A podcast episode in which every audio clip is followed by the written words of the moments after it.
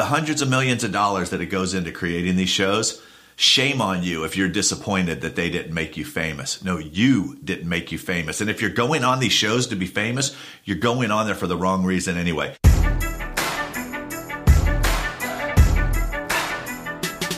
Hello and welcome to the Music Industry Blueprint Podcast. Now, I started this podcast as a way to give you access to the thoughts, ideas, and suggestions from people who actually work every day in the music industry on how to move your music career forward.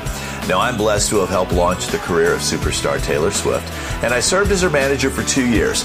I currently manage American Idol winner Trent Harmon Consult Scott Borchetta and the Big Machine Label Group and have been helping thousands of artists around the world navigate the music industry. By the way, contrary to popular belief, there is no one size fits all model when it comes to the music industry. So check out my website, rickbarker.com, take the quiz, and I will send you information specific to you to help you make sure that you are on the right track. Enjoy the podcast. Helping you navigate the music industry, here's Rick Barker with the Music Industry Blueprint Podcast. So, we caused quite the conversation with the last podcast talking about the pros and cons of the music reality TV series. So, if you have not listened to that episode, go back. I will make sure that it is available to you in the show notes. But what I wanted to do is I wanted to continue this conversation and go a little bit deeper. You know, there were a lot of really good questions brought up. Thank you, by the way, for leaving the reviews. Thank you, by the way, for leaving the comments. Thank you for reaching out to me on Twitter, Instagram, and Facebook. I really do appreciate it.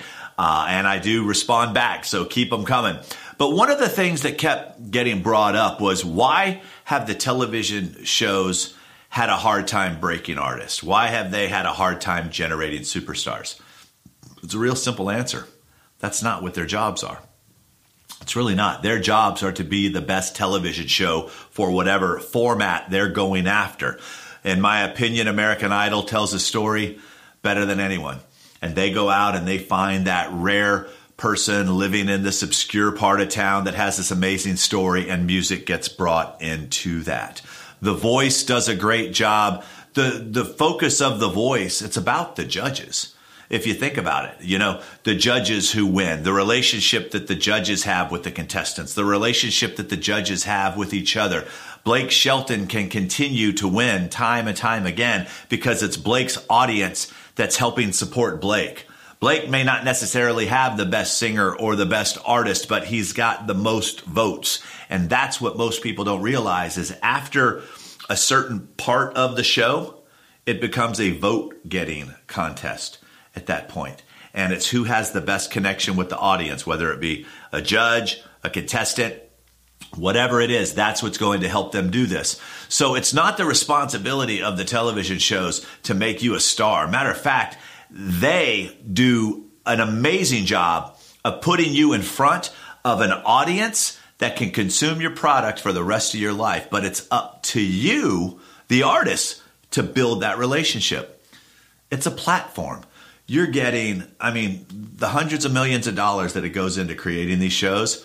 Shame on you if you're disappointed that they didn't make you famous. No, you didn't make you famous. And if you're going on these shows to be famous, you're going on there for the wrong reason anyway. Here's how I would approach these shows. Here's how I have approached these shows with the artists that I coached through American Idol. I have also coached artists Usually they come to me after they get off the voice, but I've helped them kind of recapture some of that momentum is you need to realize first and foremost that it is a television show. And you should be going into this with what can I do every day to take advantage of this amazing opportunity that's being given to me. The producers at American Idol, and I can only speak because of them, are brilliant. They are great at what they're doing. The band, phenomenal. The wardrobe, the makeup, the voice coaches, everyone involved with that organization is top freaking notch. The doors that that can open for you are absolutely amazing, but you have to take advantage of it. So what you want to do is you want to start getting on and following everybody that you can that is even mentioning American Idol in their social posts. You want to get involved in the conversation. You also want to let people get to know you. You want to bring them behind the scenes. You want to let them know who you are as a person. Because for the first few weeks, because the shows are trying to tell so many stories, you may get tagged. For Trent, for example, country boy who had mono. Okay, that was all you really knew about Trent for the first five weeks until he started getting top 24, top 12, top 10. Then you got to start, you know, getting to know a little bit more about the artist. So, but Trent had the ability to go tell his story online, and he did. And that's what we taught him how to do. I recommend you do the same thing. Also, too, is if you've got music, get that up on Spotify, on Apple before you start signing the contracts to the shows, because after that, you're not going to be able to put out music, which you should not be allowed to. A lot of people you'll hear freak out about the contracts. Hey, that's what they are. That's the price of doing business. The only thing that I really don't agree with, and this is my own opinion, is I think for me personally, the show should do everything they can to expose you, but you should not be told who your record company is going to be afterwards because that's a relationship. It's almost like forced marriage. You know, this is who you're going to marry. Well, what if you don't like them? What if they don't like you? What if you don't get along? You know, I don't think they should be told who their manager is going to be. Once again, that's kind of a relationship thing. But those are things that people are starting to work out. Everything's kind of changed. Every year it gets better and better. And now artists with managers are able to come on these shows. And I think that right now, what we've learned firsthand experience, uh, and I can talk about this because I'm living it right now, is that just because someone sang nine times and won a television show does not mean they are ready to be an artist in today's recording business. And that's what happens is when they win that record contract and they have to go compete with Beyonce or Bruno Mars or Taylor Swift or Florida Georgia Line, whoever, they usually can't. But in the real world, they wouldn't be expected to. That was just part of the prize for winning the show. So, what can we do to help them? I think that we sell whatever we can sell while they're on the show, and then we don't have to be in such a hurry.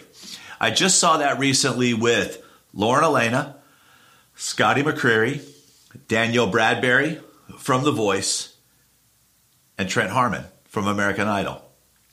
When Danielle Bradbery, I'll use Danielle as an example, probably one of the best pure vocalists in the world and any genre. And if you have not listened to her, I'll make sure that you get a link to go hear her song, go listen to Worth It. Absolutely unbelievable. This young lady was plucked from Texas, had never performed. She used to listen to Carrie Underwood on the phone and sing along with it. It was a great story for television. She went on, beautiful, 16 years old, voice flawless. But then what happened as soon as she won, she was put on a big stage. She was told, here's a record you're going to record. She never got a chance to grow up or understand the job that she was going into. And that wasn't fair to her. And luckily, she had Scott Borchetta and her manager, Virginia Davis, who believed in her enough to let her grow. Five years later, now removed, she's 21 years old. She's got a fantastic record. She's got some amazing songs. And more important, she knows who she is as an artist. Same thing happened with Lauren Alaina. Lauren Alaina just celebrated her first number one. Scotty McCreery just celebrated his first number one. It's been years since they've been on American Idol, but now they're getting to figure out who they are as an artist. This is a job and it takes time. And just because you win a TV show does not mean that you're ready to compete. And we need to stop asking them to compete.